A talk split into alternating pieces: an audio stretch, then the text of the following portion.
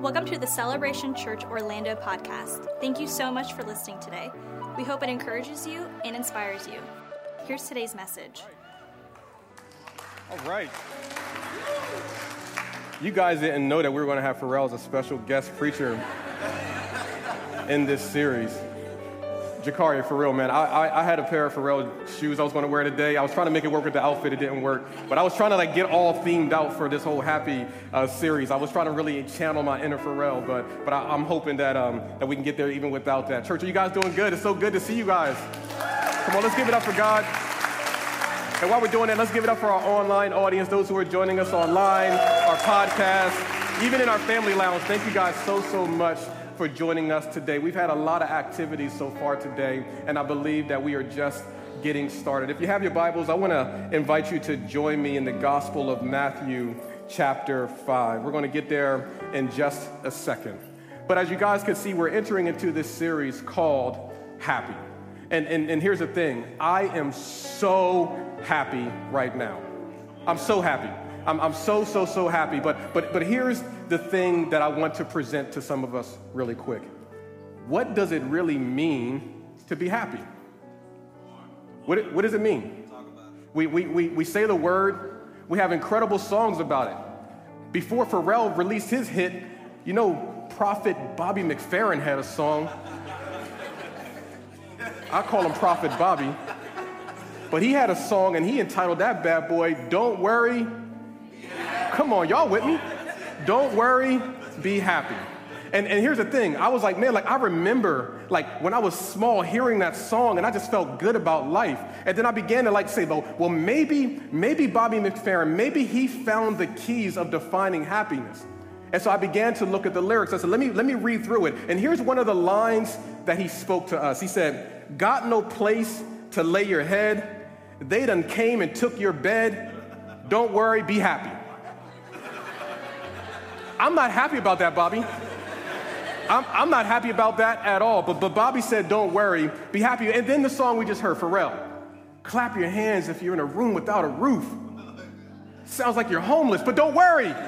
It's, it's gonna, it's gonna be okay. Like there's this idea of what, of what happiness is. And here's the thing I know about that song. Even as I was about to come on stage, I just couldn't, I couldn't stand still. I just, like, I just felt like I wanted to dance. I just feel good about, I just felt good about the words, but it still didn't quite tell me exactly what does it mean to be happy.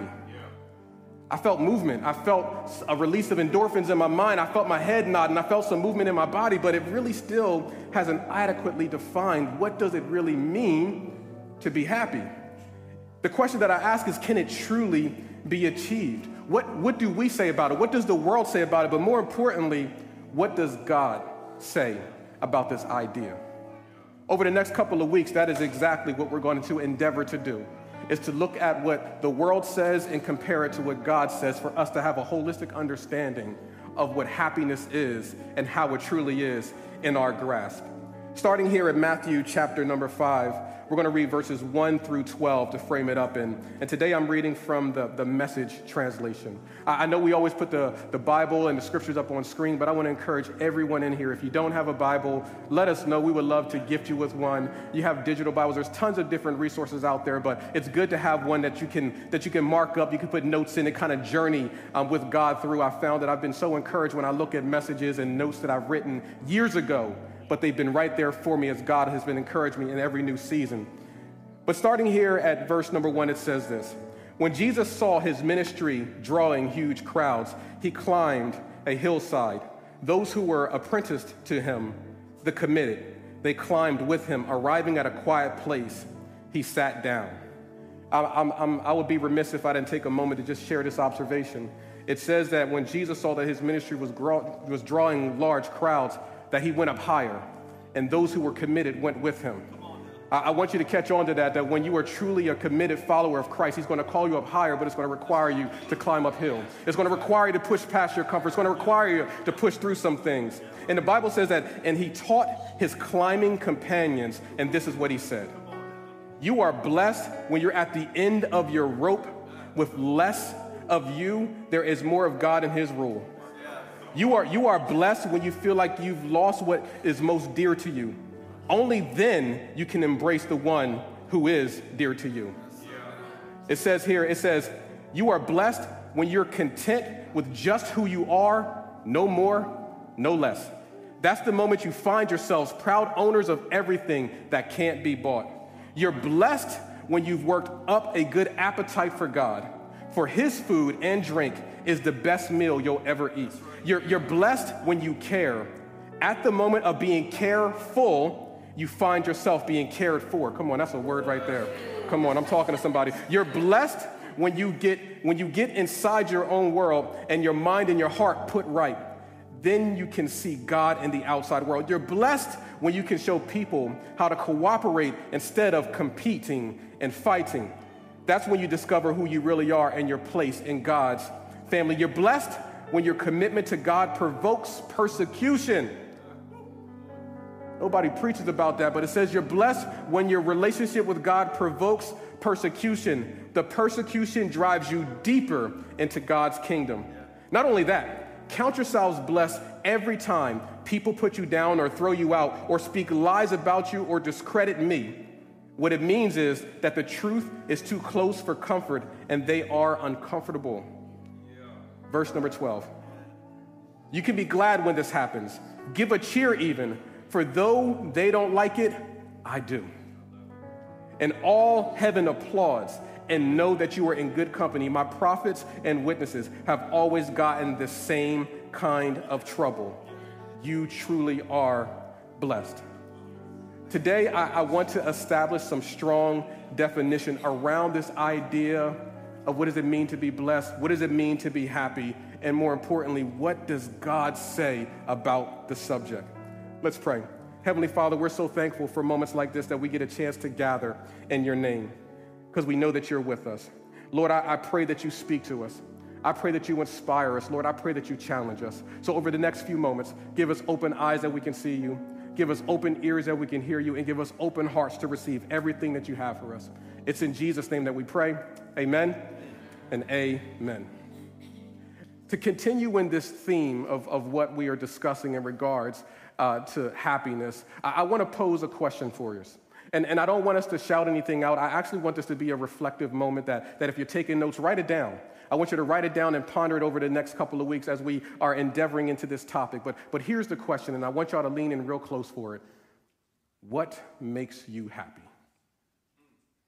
What makes you happy? Let's just pause. Let's just, let's just think about it for a moment. Let's not rush to it. But, but if you're writing some things down, you can even begin and, and think about it this week. What makes you happy?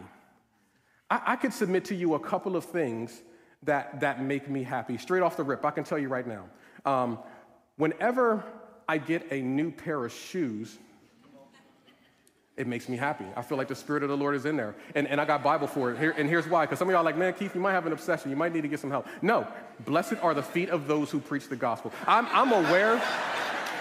I got, I got Bible for my addiction. So, so blessed are the feet. So, so I recognize that I am happy when I get a new pair of shoes. I'm, I'm, I'm also happy. You know what makes me happy? When I come home from a long day of grinding, being in the front lines of ministry, dealing with spiritual warfare, attacks on all sides, and I walk in the house and my kids have done the dishes. My God. For anybody that's a parent right now, y'all know that feeling. When I walk in the house and I just kind of hoping and with anticipation, and I walk and I see our kitchen and the counter is clear, my Lord, I am so, so happy. I'm filled with so much peace. It just makes me filled with joy. It makes me want to buy the kids stuff. Like, that's how it affects me. That's, that's what it does to me. I'm happy in those moments. I'm, I'm happy whenever I get a chance to go on a vacation. And the Lord knows, Megan, you and I are due for a vacation, girl. I got you covered. I got you covered. But there's just something about being able to unplug and, and enjoy the environments that you're in. There's nothing quite like it. Pastor John knows you're an expert at vacations. I'm surprised you're here today. Um, so I, I, love, I love going on a good vacation. Here's another thing that makes me happy. When the Philadelphia Eagles, God's team, the Lord's team, the Lord's anointed, I'm happy when they're doing well, and I was happy when they won the Super Bowl. I was moved to tears. I don't know if I even cried when my kids were born, but but when the Eagles won the Super Bowl, I was moved to tears. Now, my kids have since made me cry multiple times, like, Lord, why'd you do this to me? But but But those things have absolutely made me happy. And we all have those things that we think about. When I get into the new home, that's what makes me happy. I got the dream job. That's what makes me happy. Looking at you, Mike. I, I'm, I'm, it makes me happy. I'm, these things make me happy. I get it. For some of us, when I got married, that made me happy. When I had my children, that made me happy. But, but what do you do when the, when the newness wears off? What, what do you do when you, when you come back from vacation to be reintegrated into the environment that told you that you needed to take a vacation in the first place? What, what do you do when, when the new vehicle, that new car payment shows up every single month and you got to make some adjustments in your life? What, what do you do? Somebody's talking to me. So what, what do you do when, you, when these things that make you happy, they actually don't last forever? It makes me wonder, is happiness has got to be more than just that. I was doing some basic research, and I was staggered at what I saw. Recent surveys have revealed that this is the most unhappy people in our country have been in fifty years. In fifty years. We rewind fifty years. That's nineteen seventy-one. That's before I was born. That's like coming fresh out of segregation. That's, that's coming out of a really tense time in our country, and we are just as unhappy now as they are then. What, what has sparked such unhappiness? Well, oddly enough, the same thing fifty years ago exists now, and that seems to be a source of it. The job situation, the economy, politics, racial tension, dynamics with family. These all seem to be things that contribute to our collective unhappiness at times. And while I certainly do understand those challenges, while I certainly do understand the, the baggage and the pain that comes with this, I am also of the mindset that happiness has to be more than occasional moments when everything is good. I, I have to believe that there is more to being happy than the releasing of endorphins in my brain that signals that everything is good. Let's, let's look a little bit further. See, the, the dictionary defines being happy as having a feeling or state of contentment. A feeling or state of contentment. I still don't feel like that adequately really defines what it means to really be happy. This is a this is a subject that has been elusive since over seven hundred B C, before Christ, before the Common Era. Like, that's a long time ago, and since then, people have been wrestling with this idea of what does it mean to be happy. One definition says that happy is the person who is healthy, has a strong body, good fortune, and a well-formed soul. That's, that sounds like a pretty decent, well-rounded description. Happy is the person who is healthy, strong body, good fortune, and a well-formed soul. But what happens if you're not healthy? What, what happens if you do have some of these things that aren't lining up properly? So to build on that definition, they continue to expand, and they said, well, happiness is having a good soul. And, and ultimately what that means is you have to do work, that you're a virtuous person and you're putting in work, and those are the things that make you happy. So now we begin to build on it, that, that happiness is how I feel, how I look, What my, what my bank account looks like, but then also, what am I doing? So, so happiness is connected to our, our action somehow. It's this evolution of what does it truly mean to be happy. So then when the Greek influence began to die off, people stopped pursuing happiness altogether. They stopped asking about it. They stopped thinking about it because they've seen enough evidence of suffering and pain in the world that they stopped pursuing it altogether. Even so much so that even the church stopped talking about this idea of happiness. In fact, the church said, we are not meant to be here. We're just passing through. We'll achieve happiness when we get on the other side. Imagine the people that God has called to be the examples on earth, and they're telling the people that are in their congregants, don't even try to pursue happiness. It's all carnal. It's all temporary. It's all meaningless. It doesn't matter. Don't even bother trying to be happy. No wonder there's, there's so much confusion around this, because even the church hasn't done a great job at explaining what does it mean to be happy.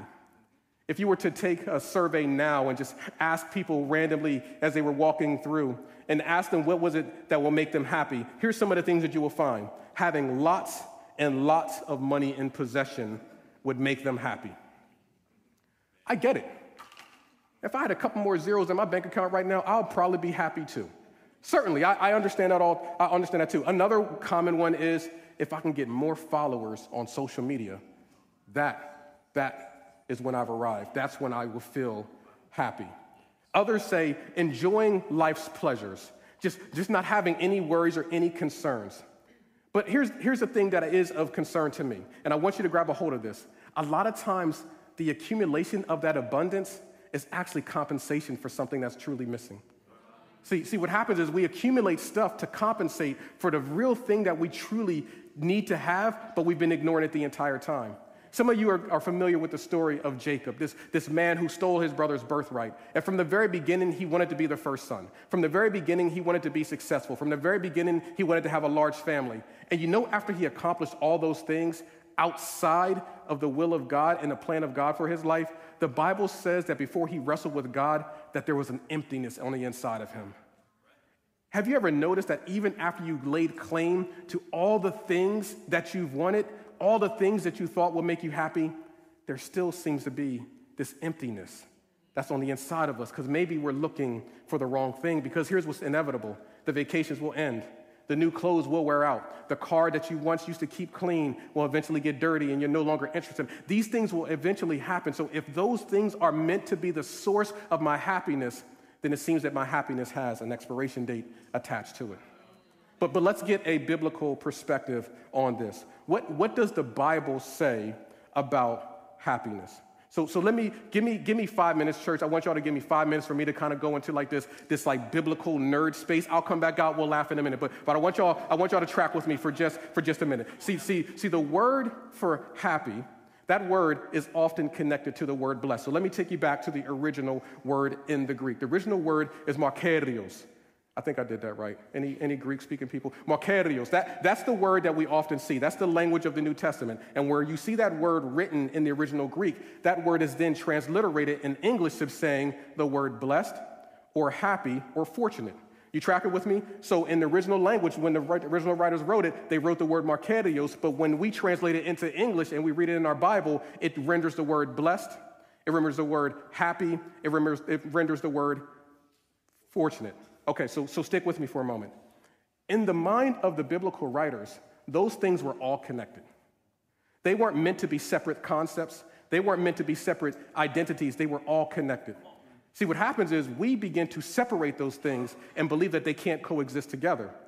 We believe that they're different things, but I, I like to think of it this way. I, I've recently started to do some juicing, and I'm really experimenting with the juices right now. Megan knows I, I'll randomly say, hey, can you taste this? And, and she'll look at it. Like, it's like a science experiment right now in our house. But but here's the process. I'll, I'll have a little bit of ginger, a little bit of turmeric. I'll have some oranges, some apples. I just take everything that I can find. I put it all in there, and then I begin to drink it. And you know what? What was once these individual things get blended all together, and now I'm able to benefit from all of it in one. It's all together now. And sometimes you can take a little, you can taste a little bit of the distinction in there, but more importantly, all the nutrients are all connected and I'm able to benefit from it. The intentions of the biblical writers from the very beginning was for us to understand that, that this word makarios was meant to say, because you're makarios, that means that you were blessed, you were happy, and you were fortunate. It's all connected. But unfortunately, we began to think that I'm not blessed unless I'm prosperous, and if I'm not prosperous, then I can't be happy. That's not the way that God had intended it. God's vision for us was for us to understand that as long as we have God, we have everything that we need to be happy. Let, let me show you what it says here in the Bible. I want to share a couple of verses with you. I want you to, to write these down. I'm going to shotgun them to you really quick, so get ready. Psalm one, one through three. It says, how happy is the one who does not walk in the advice of the wicked or stand in the pathway of the sinners or sit in the company of mockers. It's telling us that, that you're happy if you're in that place. Let's look at what it says here in Proverbs sixteen twenty.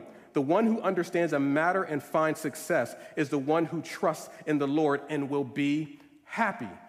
Notice it has nothing to do with the one whose bank account is the fullest, the one who has the newest clothes, the one who has the best neighborhood, the one who goes on the best vacation. It just simply says the one who understands success and finds himself trusting in the Lord, that person is indeed happy. Psalm thirty-two, verses one and two. How joyful is the transgressions of the person who is forgiven and their sins are covered. How joyful is the person whom the Lord does not charge iniquity and whose spirit there is no deceit. You're seeing this idea that Scripture is forming, that our happiness, that our joy, that our acceptance in God is a little bit different than the way that the world may define it. Let's look at it, what it says here in Psalm thirty-three, twelve. Happy is the nation who is God is Lord.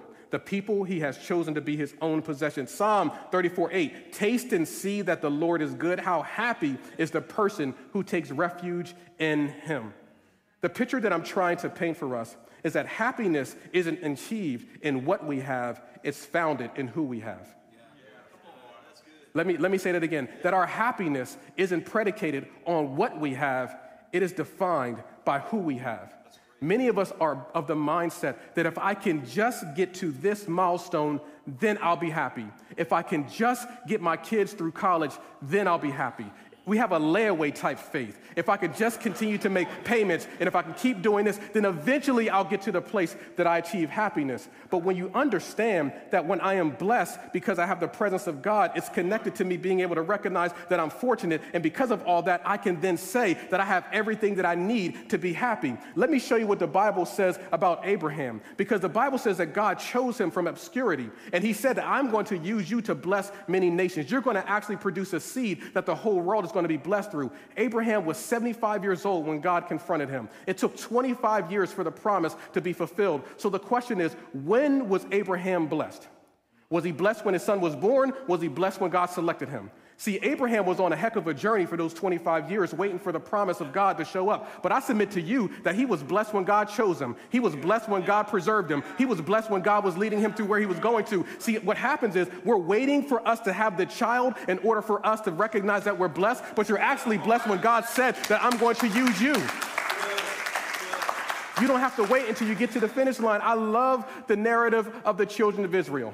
Because what the Bible says about them is that when Moses is inspired to go and bring them to a place of liberty, in front of them was this idea that I'm going to lead you to the land of milk and honey. There's a destination.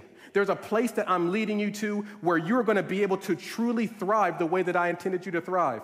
But they were in bondage. So were they not blessed until they got to the promised land, or were they blessed even when they were in Egypt?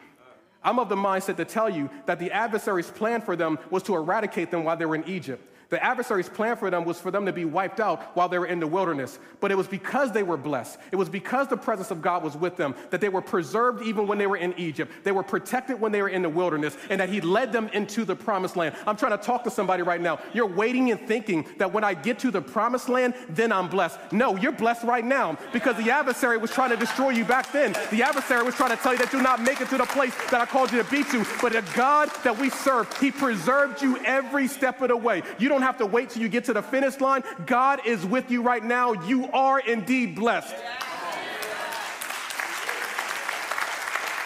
You're blessed. You're blessed where you are. See, Paul explains it this way. I love what Paul says here in Philippians chapter four. He says, I don't say this out of need, for I have learned to be content in whatever circumstance I find myself. I know how to have little. I know how to have a lot. In all the circumstances, I've learned the secret of being content, whether well-fed or hungry, whether in abundance or in need. And this is where we get into the famous scripture, I can do all things through Christ that strengthens me. That's the context of the passage. It wasn't him saying that I can handle this tough job. It was saying, no, I know how to have a lot. I know how to have a little. I know how to suffer. I know how to thrive. I know how to grind. I know how to relax. What Paul was saying, I have the strength to do everything that God has called me to do because I am blessed where I am. And if I'm in a tough environment, I'm blessed while I'm there. If I'm in a peaceful environment, I'm blessed when I'm there. If my kids are cooperating, I'm still blessed. If my kids are arguing with me, I'm still blessed. I understand that it's the blessing of God that preserves me and gives me the strength to endure no matter where I'm at.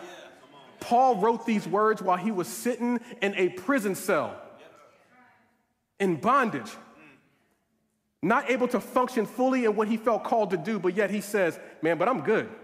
Because I have God and I have everything that I need. Here's what I truly believe, church. Our input determines our outlook. Right. My input determines my outlook.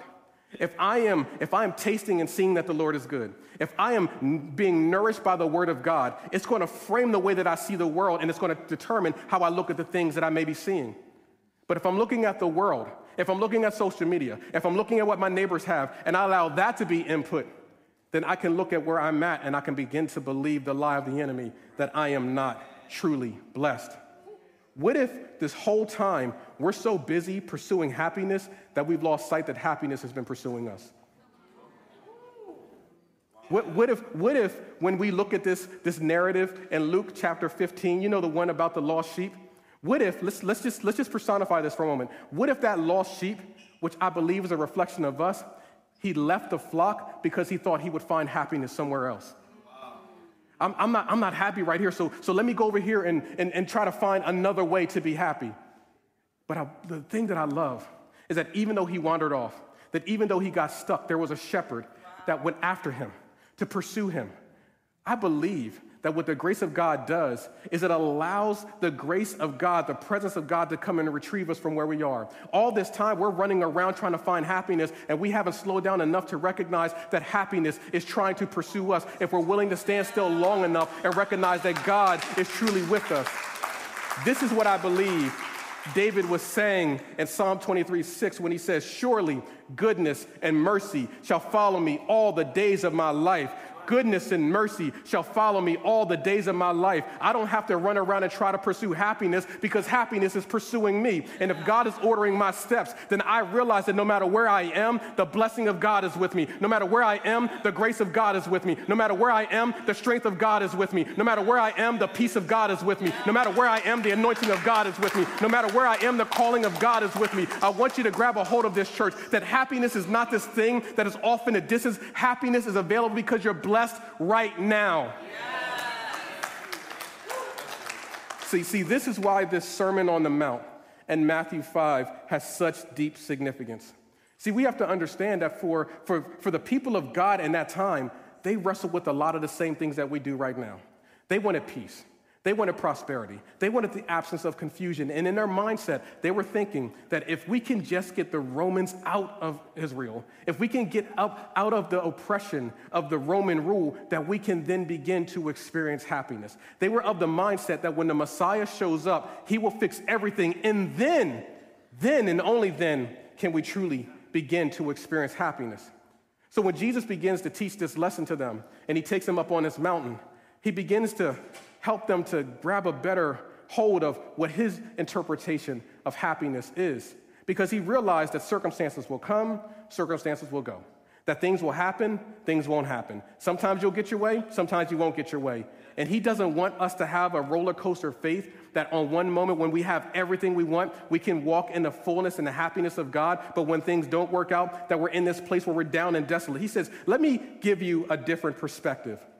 What you're looking for, you're looking at. What you're looking for, you're looking at. You're, you're, looking, you're looking for peace, I'm peace. You're, you're looking for strength, I'm your strength. You're looking for deliverance, I'm your deliverer. He strategically and, and, and powerfully unpacks this idea inside of the Gospel of Matthew chapter five and is showing them that everything that they're looking for, it is founded in me. And as long as you can keep your eyes on me, you can recognize that you have everything that you need to be happy. This is why the writer in Hebrews uses this word in Hebrews twelve two, looking unto Jesus, the author and finisher of our faith. What you're looking for, you're looking at if we're willing to keep our eyes on Jesus. The whole idea of us being happy is not this thing that we have to wait until we get on the other side of heaven to achieve, because the Bible I read in Matthew six ten says, on earth as it is in heaven. That means that if happiness and joy and peace and healing and all those things are available in heaven, then my faith tells me that it's available to me while I'm here on earth. I don't have to wait until I get on the other side to experience God's best for my life. I can do it now if I'm willing to position myself and recognize who the source really is. Happiness isn't found in what I have, it's found in who I have, but more importantly, it's in who has me.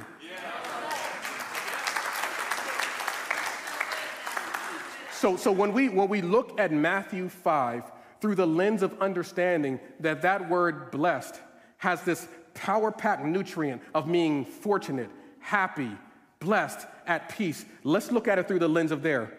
Verse number three says, blessed are the poor in spirit, for theirs is the kingdom of heaven. Or happy is the person who is poor in spirit, because God is with me. Blessed are those who mourn, for they shall be comforted. Or fortunate is the person who mourns, because God is standing right there with them the entire time. Blessed are the humble, for they shall inherit the earth.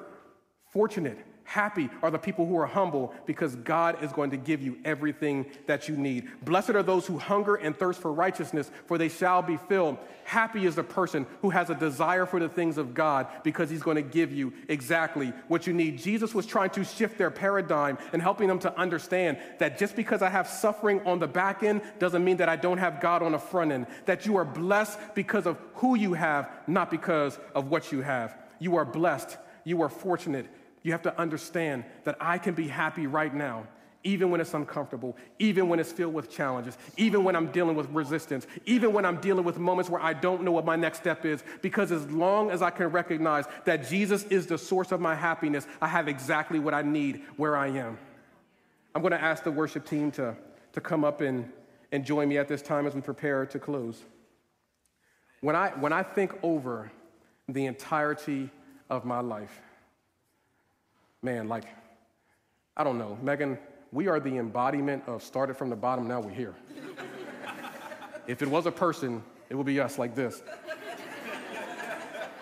And, and, and, and, let me, and let me tell you why. Like, have you guys heard our story, having children so young, not having a clue of what we were doing, but man, we were happy. I, I, re- I remembered when I got into a car accident, and I wasn't able to work for over a year, and we did not have a, we had two jobs and we were broke, so we definitely didn't have the margin to only have one job and, and only have one income. We struggled, but man, we were so happy.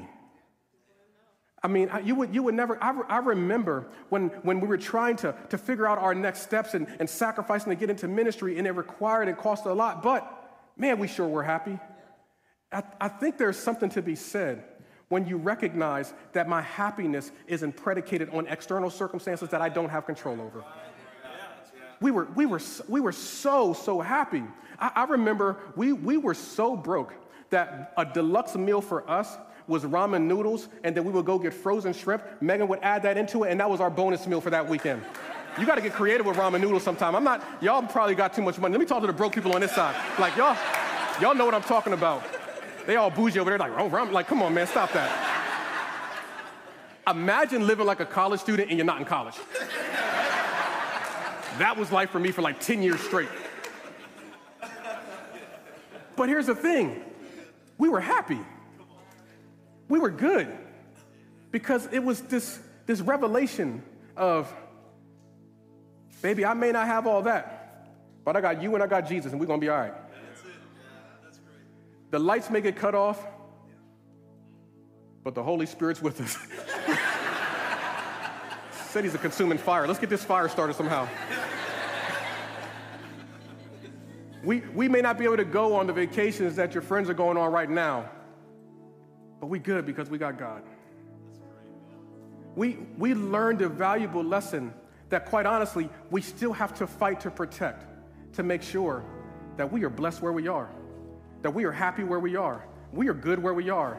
And I can firmly say this to you, if God doesn't give me another thing, I'm good.